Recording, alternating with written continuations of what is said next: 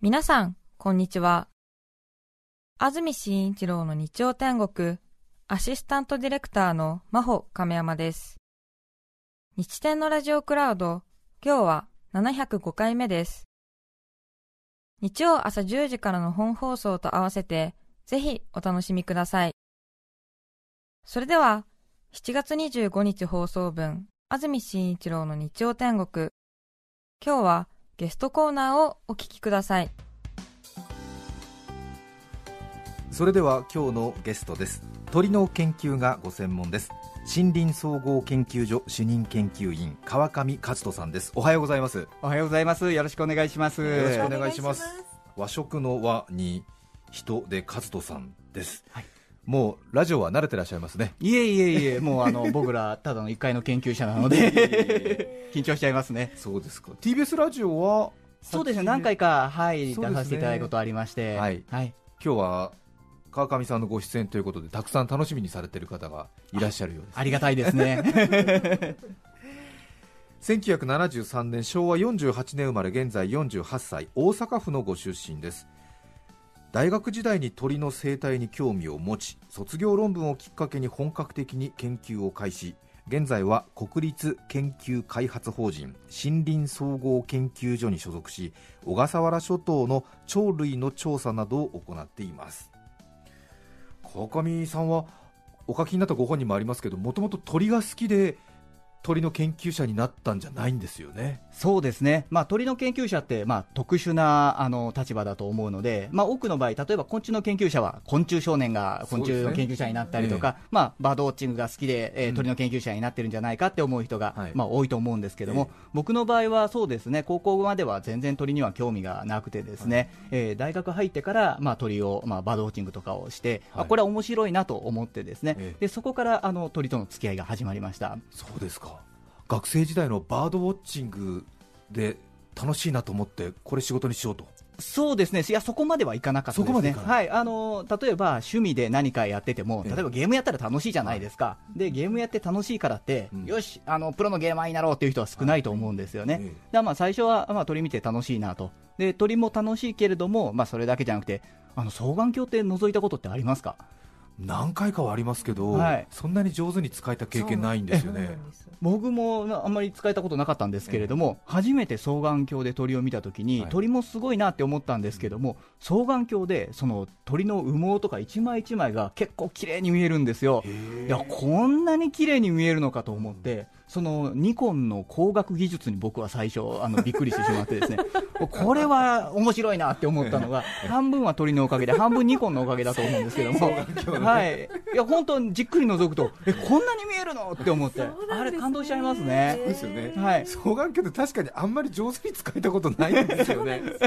うん。いや本当にはい、もう遠いものが本当に綺麗に見えても、本当びっくりしてほしいですね、一緒に。経験してみたい。えそして今は当然鳥のことが好きというかまあもう没頭しているという感じですよねそうですね、鳥の研究自体はもうすごく楽しくて、はい。まあ鳥そのもの、よく聞かれるんですけど、どどんな鳥が好きなんですかとかうん。聞かれるときあるんですけども、あんまり好きな鳥っていなくて、ですね。鳥のことを研究することがもう楽しくてしょうがないっていうような、そういう感じですね。やっぱり飛ぶっていうその行動に興味は人間はありますよねそうですね、もう飛ぶこと自体は、もう本当、アリストテレスぐらいにももうね、鳥ってすげえって言って彼も言っているので、あそこまで言ってなかったかもしれないですけども、へいや、鳥、飛ぶってすごいことですよね。うん。う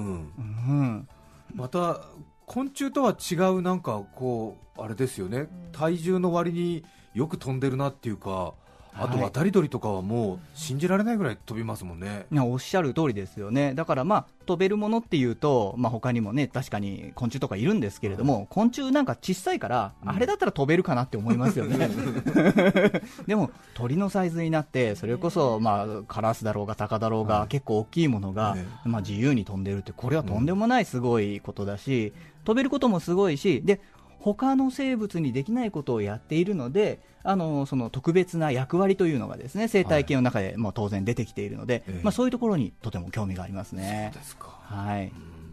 そうカラスとかハトって冷静に考えると結構重たそうなのに、はい。よくあの一つ二つの羽ばたきで上に浮いてるなと思いますもんね。ね、意外と頑張ってますよね、うん。ででも意外と頑張ってなくて、彼らもだから飛んでる時間ってすごく短くて、はい。もう多くの時間はじ、えー地面に止まっていたりとか、えー電線にいたりとかして、えーなるべく飛ばないようにはしてるんですよね。じゃあやっぱり鳥の種類によって、まあ、飛ぶのが得意だったり、そうですね。不得意だったり、はい、種類によってはもう10ヶ月間あの空を飛び続けてあのえー降りなかったみたいなあのアマツバメっていう鳥の仲間なんですけども、はい。飛びながら食べ物を食べて飛びながら寝て、はい。えー飛びながら、まああのそうですね。えーっと水浴びをしたりとか、ええ。あの水面すれすれを飛んでそこでピシャってお腹つけてあの水浴びしたりするんですけれども、すごいですね。えいろんな鳥がいて面白いですね。きるんだ。ね。10ヶ月も飛び続けるんですか、そうですね、はい、渡り鳥で、ええ。そのヨーロッパの方からアフリカの方にまあ飛んでいったりとかするんですけれども、その間、ずっと飛び続けてたっていうのが、そうですね小型のあの、まあ、位置が分かるような、そういう道具を使って、はい、調べた例があるんですけども、えー、ちょっと休めばいいのに、そうそうそう。でも地面に降りると、あ彼はちょっと足が短くて、ですね、はい。あの地面がすごく苦手なんですよね、で多分地面に降りると飛び立ちにくくなるんだと思うんですけども、もう飛んでた方が楽ぐらいの気持ちだと思うんですよね。そうか、はい。それはやっぱりその鳥にとっては飛び続けてる方が楽だから飛んでる、そういうことですね。ねさて、川上さんは今ね、お顔を拝見しても日に焼けてね、プロゴルファーかっていうぐらいね。引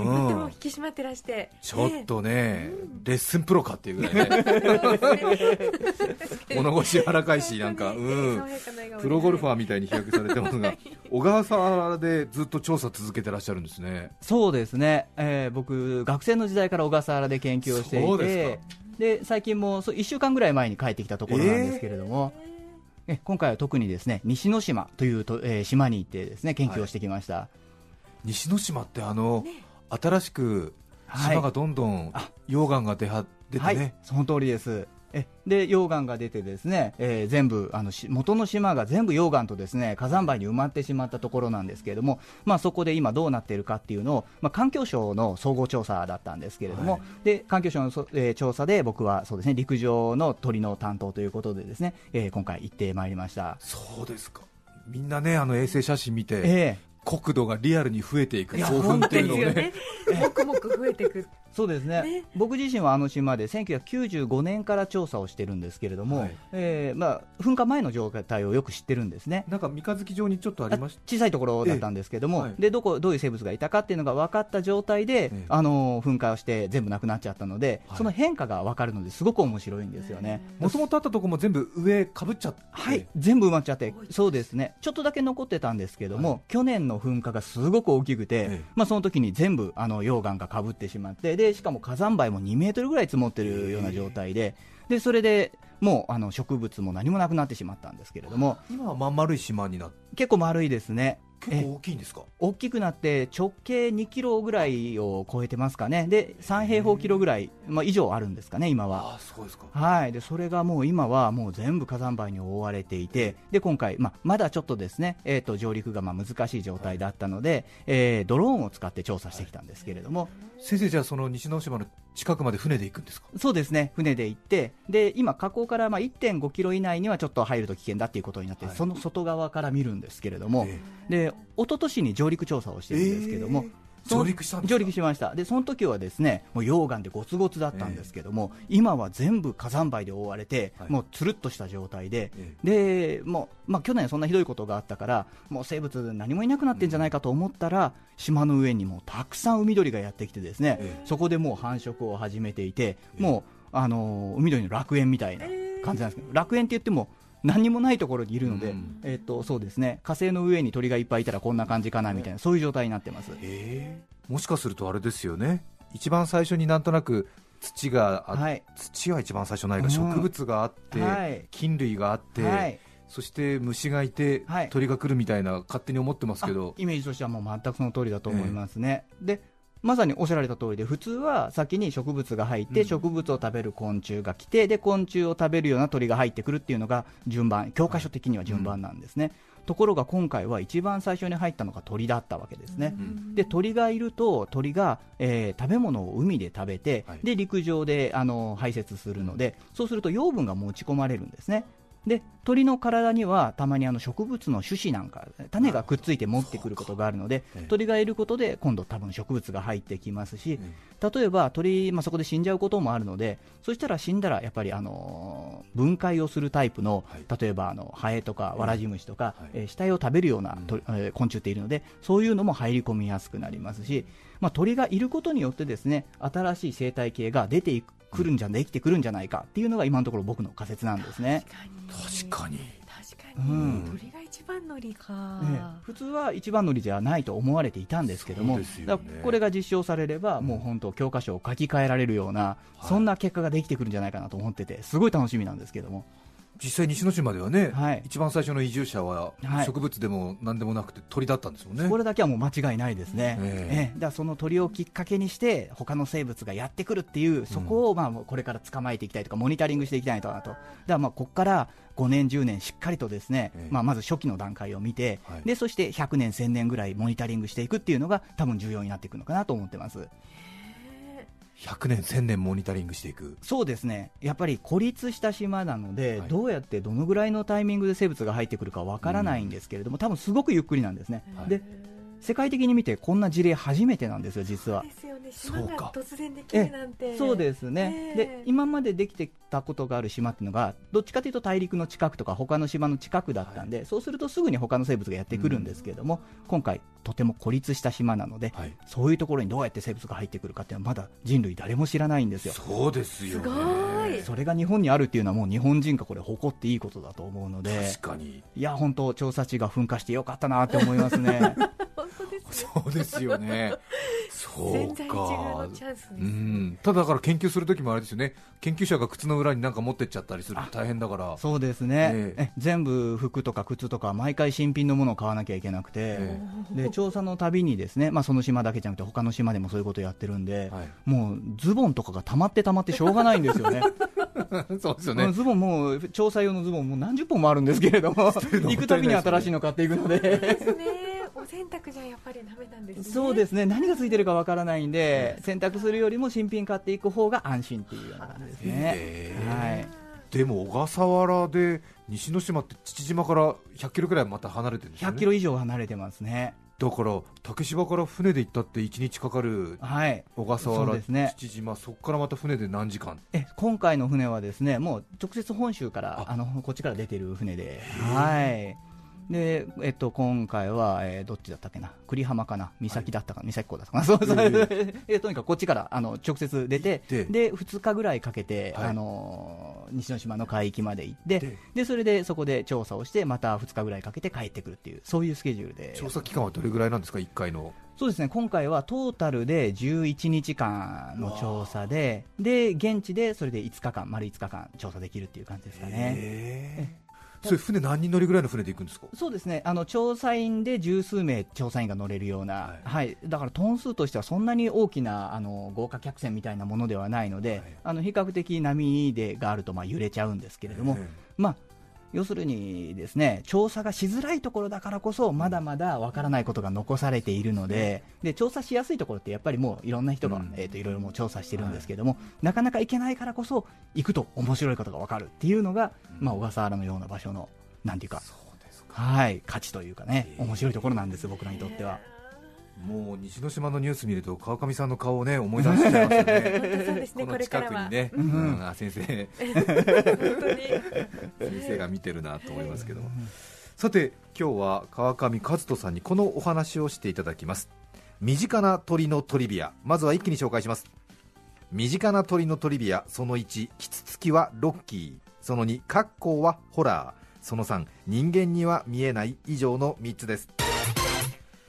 さて鳥の話ですが1つ目キツツキはロッキー。これはどういうお話でしょうか？はい、あのキツツキってまあ名前の通り木をつついているわけなんですけれども、はい。まあ彼らがまあなぜやっぱりそれだけ木をつついて大丈夫なのかっていうのはまあ皆さんよく、えー興味を持っていただけるところなんですけれども、ははいい、そのお話をできればと思ってます。ものすごい打ちつけますよね。とんでもないですよね。あの1秒間に20回ぐらい叩くとか言われているんですけれども、はい、やれって言われてもそんなに早く首って動かせないですよね。ですよね。ええ。あと人間が普通に金槌振るぐらい no, あれですよね。そうですね。もう勢いで。で衝撃はすごくて、ええ。もう本当、普通に人間がやったらもう簡単に脳震盪を起こしてしまうような、ええ。それほどの勢いなんですけれども、はあ。まあ、それでも彼らは大丈夫だ。っえ。ていう、まあ、大丈夫じゃないと生きていけないですよね、キツツキ全部絶滅しちゃいますから、そうすぐに脳震盪を起こしてえ構造上なんかあれなんですか？特徴とか工夫があってああいうことができるんですか？はい、まあ、まず一つはですね、あんだけあのた長く、まあ、うんガンガンガンガン叩いていてもですね、1回のあの叩く、えっと瞬間っていうのは非常に短いって言われていてですね、でもうそれこそもう1000分の1秒ぐらいの接触時間だって言われてるんですね。でだからまあそれで衝撃が比較的少ないんですけども、まあ、それだけじゃなくてですね、例えば普通の鳥ってくちばしの後ろの方に脳があるんですね。だからくちばしで叩くとそれ脳に衝撃がいってしまうんですけども、キツツキの場合はちょっと上に脳がずれてるんですね、だから衝撃が直接脳に行かずに、まあ、ずれて、まあ、体の方に伝わりやすくてですね、で体の骨も例えば肋骨とかがすごいとあの他の鳥に比べて太くてですね。えでそれで大丈夫っていうようなそういうのもあります。でそれで体の方で、えー、といろいろな衝撃吸収してるんですね。ええ脳が違う位置にあるんですね。そうなんです。はい勝手にね大体あの辺だろうと思うから。ちょっと上にずれてるんですああそうですか。はい、でそれで大丈夫だと言われているんですけども、ただ、それでも本当に大丈夫かっていうと、うん。ちょっと大丈夫じゃないかもしれないっていう研究があっあそうでて、すか。はい、で大丈夫じゃないそうですね、あのー人間が、まあ、頭に衝撃なんか受けると、あのあまり良くないあの、タウタンパク質っていうあの物質なんかが、あの生じたりするそうなんですけども、これがですね、あのアルツハイマーなんかの原因になってるんじゃないかと言われているような、えっと、ものなんですけども。えっと鳥の中でもキツツキはそれがたくさん溜まってるっていうことが実は分かっていて、えだあれだけたくさん叩きつけて、まあ、我々には大丈夫なように見えるけれども、えーどうも悪そうな原因物質がどんどん頭に溜まっているらしいということも分かってきてるんですね。ただ、それが本当に彼らの生活に悪いのかどうかっていうのはまだ十分に分かってないんですけれども、だからまあ、何の苦労もなくやっているわけではなくて、うん。そうですね、こう身をこう切り削りながらこう、うん。はい、頑張って続いているんだっていうようなことも分かってきてて、なるほどねえ。え決して大丈夫だという研究ばっかりが進んでるわけじゃないですね。ですね。うん。えただ、そのタウタンパク質の研究っていうのも最近分かってきたもので、ですね、あれだけまあ身近でですねよく知られた鳥でありながら、まだまだ本当になぜ大丈夫かっていうのは、うん。えー、と十分に、えー、と分かっていないっていうのがまあ現実的なところだと思います。ただ研究進みますと人類の課題である健忘症とかね地方症の研究にもしかするとキツツキの研究が役に立つかもしれないというね。ええもしかしたらそういうところにも関わってくるかもしれないですから、うん。まあ、非常に面白いあの鳥だと思いますね。そこまでして取りたいのは餌ですよね。そうですね。あのそれもあるんですけれども、それだけではなくて、ですね例えば巣を作るための、あまあ、穴を掘ったりとか、あとはあのその音を出すことによって求愛をしたりとか、ですね縄張り宣言をしたりすることもあるので、単に食べ物を探しているだけではなくて、ですねそうやってまあ恋をしたりとか、ですね家を作ったりとか、さまざ、まなことにあの使っているんですね。モテるんだ。ねえでもなんでそういうふうに進化したんだろうね。うん。うん。最初は軽い気持ちでやり始めたら、もそうですようね。戻ってこれなくなっちゃったのかもしれないですそうですよね。ねそうです、ええ斬新すぎて、目立ったでしょうしねね、森で。うん。まあ、他の鳥がやってないことをやればあのそこで使われていないとかみんなが取っていない食べ物が得られるので、そしたらだんだん得になってくるんですよね、それが、うん。そうするとそれのスペシャリストになっていくっていうことだと思うんですけども、そうかね、だからロロッキーがパンチドランカー的になってしまったりとかしますけれども、まあ、それと同じようなことがキツツキでももしかしたら起こってるかもしれないです。確かに。うん。そんなにあれなんですね。研究し尽くして進化したっていうよりも偶然が生んであらちょっとね頭ぶつけた鳥がいてそね。したら変わった虫が取れて。うん、それが得だった 得だったって。で倒れても倒れても起き上がって、取り続けて、でそれでそういうのが生き残ってきたっていうような、まあ、僕らみんなロッキー大好きですしね。さて今日は鳥類の研究がご専門川上和人さんにお話を聞いています。2つ目ですが格好はホラー。これはあの例の托卵の話ですね。そうですね、托卵っていうのはまあ聞いたことのある方もおられるかと思うんですけれども、まあ、格好の場合はですね自分で子育てをせずに、まあ他の鳥に、えー子育てを押し付けてしまうというかですね、はい。えー他の鳥の、えー巣に卵を産み込んでしまうっていうような行動を取りますね。とっても不思議っていうか賢いっていうかそうですね。ずるいというか、ええ。うん。他のね産みつけられる方にしたらですね、もうそれによって自分が繁殖する機会が奪われてしまうので、はい。まあとんでもないことなので、うん。まあそれは嫌なわけですよね。だできればそういう卵って排除したいわけなんですけども、で排除されてしまうと今度格好側が絶滅してしまうので、はい。そうすると格好側もどんどんテクニックをですね進化させてきて、でそれでもうあのとんでもないいろんな技術を使ってテレンテクダでですね、あの卵を産みつけるようになるんですね。どうやって産みつけてるんですか、はい、例えば、まあ、過去の最近の研究だとですね、えーメスがですね産みつける前とかに、まあ、鷹の鳴き声のような、えー声を出してですね、はい。えーその声を出すことによって、えーその巣の本当の親がですね、まあ、そっちの方を気になってしまってですね、はい。でそれであの注意が、まあ、あのおろそかになってしまうと、はい。でそこを狙って産みつけに行ったりとかあのするようなことをするっていうことが分かってきたりとかですね。で、まあ、あの格好たちの姿自体が、えー、鷹に結構似たようなあのええ。お腹にしましまがあったりとかですね、鷹ふって言われている鷹の翼ってしましまがあるんですけれども、はい。それに似たような翼を持っていたりとか、で鷹が来たぞって思ったら、うん。まあ、当然鳥たちは逃げるわけですよね、はい。でそう逃げたところで、そこに産みつけるっていうような、はい、親たちはまあ工夫工夫というかですねそういうふうに進化してきているわけなんですね。それで卵一つ一つ産みつけますね。で、はい。他にも産みつけるんですか？えっと、そうですね。あの1回の繁殖期の中でいろんな巣に卵を、まあ、産みつけていくんですけれどもでそれがまあ親の技術になるわけですけれども今度もう一つやっぱ子供側の技術っていうのがあるわけです、ね。子供も孵化した直後に。はい。そうですね。あの他の卵をですね、えー背中に乗せて、えー巣の外に落としてしまったりとかですね、でそうやってまあ自分だけがあの、ちゃんと餌をもらえるようにですね、えーもう本当なんかチャッキーみたいな状態ですけれども。必ず産みつけられた巣の中では他の卵より先に帰らなきゃダメですそうですね、はい、だから体の大きさの割にはまあ短い間にあの卵が孵化するっていうことが言われてるんですけれども、でそうやってですねとにかく自分がきちんとあのたくさん餌をもらって、うん。でそれで育つようにっていうのが進化してきてる、こんでとんでもない鳥ですよ他のね。卵をこう巣から落とすためのはい。あ体の構造もあるんですか？あありますね。で背中にですね小さいくぼみがあってですねひなには。でそのくぼみの上に卵を乗せてでそれであの巣の外に、えー、ぎゅうぎゅうと押し合っていってで落とすっていうことが分かってます。すご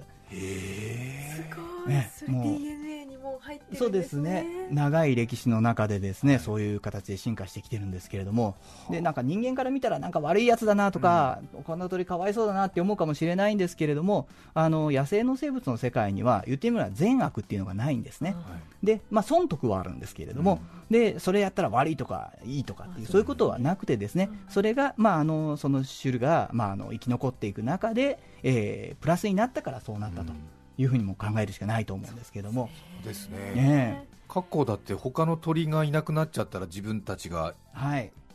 子孫残せないからある程度は残っといてもらわなきゃいけないから。そうですね、でただ結構見破られることなんかもあってですねですか。で見破られると卵捨てられちゃったりとか卵全部あの巣の中に埋められちゃってあのそのホストの元々の鳥がですね、えーもう一回卵を産み直したりすることもありますしで、まあ、ホトトギスとか、まあ、あの過去の仲間っていろいろいるんですけれども、えー、と見破られると、えーその違う種類の鳥に産みつけに行ったりとかしてですね。はあ。産みつける相手をあの今度あ、えー、と鳥の側あの托卵する側も変えていったりとかするんですね。バレたってそうそうそう。この地域はもう全員バレたみたいなことになると、えー他の鳥にあの産みつけに行ったりとか。もともと托卵するカッコウってのはなんで自分で営巣しないんですかね、ええまあもともとはですね多分自分も営巣していてで他のあの同種の中でやり始めたんじゃないかと思うんですね。でこれ種内托卵って言うんですけれども、えー例えば今いるあの普通の鳥でもですねムクドリとかあのそういう鳥の中でもですね、えー自分も巣を持ってるんだけども他の、えーつがいの巣にも卵を産んじゃうっていう場合があります、えでそうすると自分の育てる子供以外にたくさん子供が残せるので、そうすると、まあ、あの純粋にらいいわけですよね。ね。多分そういう中から、うん。えー、と他の、えー巣に産みつけるの専門の個体っていうのが出てきてですね。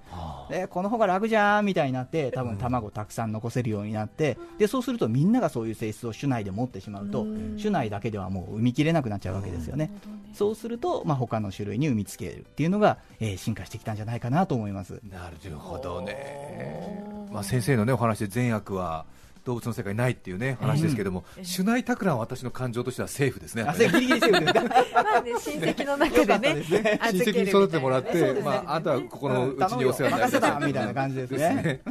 ねで久しぶりに会いたあ元気でよかったよかったなんつってね、うん、生みの親と育ての親がねなんつって。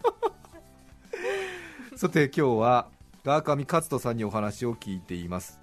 身近な鳥のトリビアおしまいは人間には見えない。これは何でしょうか？はい、人間って、まあ、すごく自分たちが目がいいと思っててですね綺麗なもの大好きだし、あのいろいろよく見えてると思うんですけれども、視覚そうですね。が発達した動物だってはい。自負はありますよね、それは間違いないんですけど実は鳥はもっと目が良くて、えっと紫外線まで見えるんですね。はだ我々が見えていないような世界っていうのを実は彼らは見えて我々ではた例えば三色色覚って言って、ええ。まあ、RGB ですかね、うん。えーレッド、ブルー、グリーンを見られるわけなんですけれども、プラスえ実は UV で、えー紫外線も彼らは見ながら生活しているんですね。えーだから例えば僕ら人間にはオスメスが同じような姿に見えても実は鳥から見るとですねオスの方がより光って見えてたりするような場合もあって人間に見分けがつかないところが彼ら見分けついてたりするんですね。えー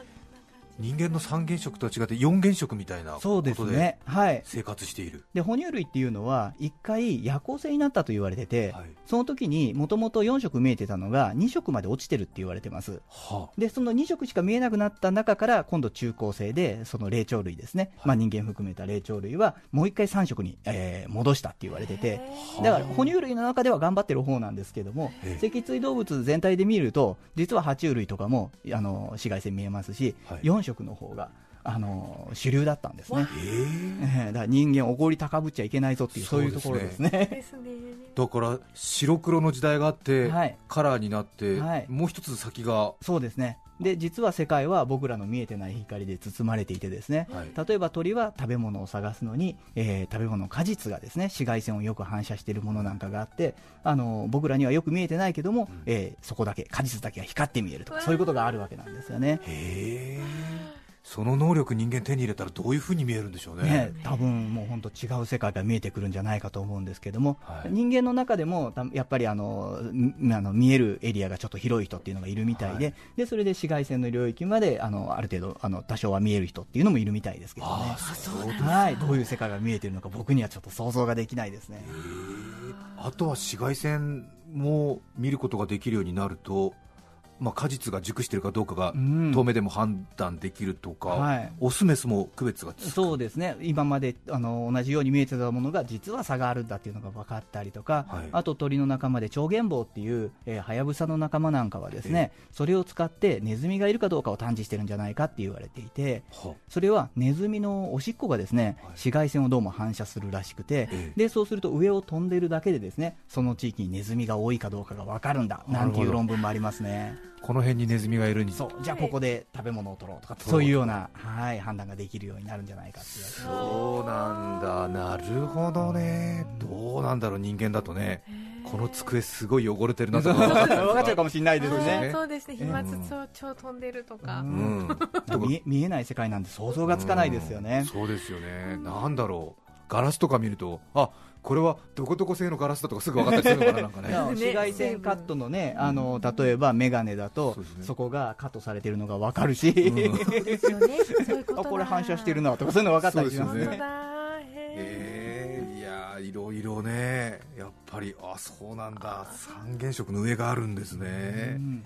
川崎市高津区のオーロラちゃん28歳女性の方からのリクエスト。モーニング娘。 I WISH お聴きください著作権使用許諾申請をしていないため、リクエスト曲は配信できません。引き続き、ゲストコーナーをお聞きください。さて改めまして今日の日曜天国はゲストに鳥の研究者川上和人さんをお迎えしています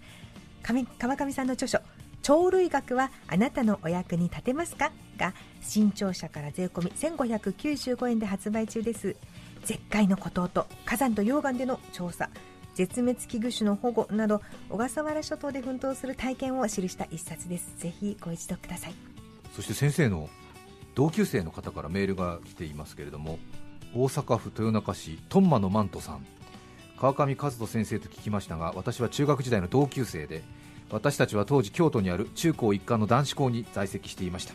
当時の川上先生ことパルト君はハルト君って言われたんですか？そうなんですよ。なんか当時そうやってなんかあの半濁音で人の名前呼ぶのが流行った、まあ 流行らせたやつが一人いるんですけども僕カズトなんで、ええ。えそれがなぜかパルトに置き換わってですねそう呼ばれてましたね、えーパルト君はアニメファンでした。私もアニメ好きだったのですが彼のそのレベルは半端ではなく読売テレビで当時放送されていたオリジナルビデオアニメ専門番組アニメ大好きで熱烈なファンとして字幕に名前が出るくらいのファンの王道を突き進んでいました。ねえ30年以上経った今でもこのパルトすごいなというエピソードを鮮明に覚えています。私自身は成績が思わしくなく高校は別コースになってしまい同じクラスだったのは中学だけでしたがいつも朗らかでアニメが好きな彼がいつの間にか日本で鳥といえば川上先生と呼ばれる存在になったその活躍をいつも目を奪われています。嬉しいですね。そうですね、もう本当、その時以来だと思うので、ええこうやって、まあ、メディアに出たりすることも、ええ。まあ、本書いたりすることもありますけども、そうやって、まあ、昔の友達が見てくれるっていうのは嬉しいですね。そうですね。はい、当時から突き詰めてそうですね、まあ、当時は全然鳥とか関係なかったんですよね。そうですね本当そんな感じですね。鳥のことやり始めてみんなびっくりしたんじゃないかと思います。さて溶岩で新しくできた西之島の研究先ほどね1000年これからモニタリングしていくような研究課題だと言ってましたけど一つの植物が根付くのってどれぐらいかかるんですか？そうですね。実は噴火前の西之島のモモニタリングをしていた時はですね大体40年で3種類ぐらいあの種類が増えたっていうレベルだったんですね。最初だって1973年ぐらいになんかそそうですね。え73年噴火の後、ええ。2013年の噴火が、まあ、あるまで40年かかったわけですけども、まあ、その時うん3種しか増えなかったんえですよ。3種？でそう考えるとですね、まあまあ、100年あってもまあ10種増えるかどうかみたいな状態なのでゆっくり。そう考えると、まあ、1000年、2000年ゆっくり見守っていかなきゃいけない場所かなと思いますね。そうですうね、ん。そして私たちの生活している場所がやっぱり何千年とかけていろいろな種がこう増えていったっていう多様性にやっぱり、はいそこまでね。はい、行くためには、もう僕が見られるのは本当最初だけなので、はい。ぜひあの鳥の研究する仲間が増えていてですね、えでそれで、えーまあ、次の世代、その次の世代っていうのが見守っていってもらいたいなと思いますね。今日は鳥の研究をしていらっしゃいます川上勝人さんにお話を伺いました。どうもありがとうございました。どうもありがとうございました。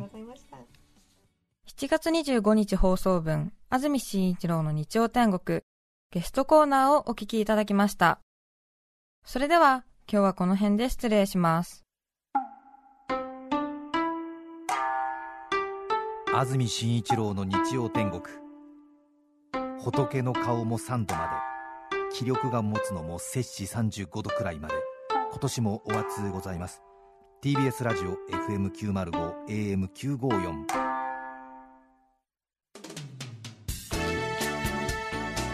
さて、来週8月1日の安住紳一郎の日曜天国、メッセージテーマは、夏休みの思い出。ゲストは、水中考古学者、山船幸太郎さんです。それでは、来週も日曜朝10時、TBS ラジオでお会いしましょう。さようなら。安住紳一郎の TBS ラジオクラウドこれはあくまで試供品皆まで語れぬラジオクラウドぜひ本放送を聞きなされ954905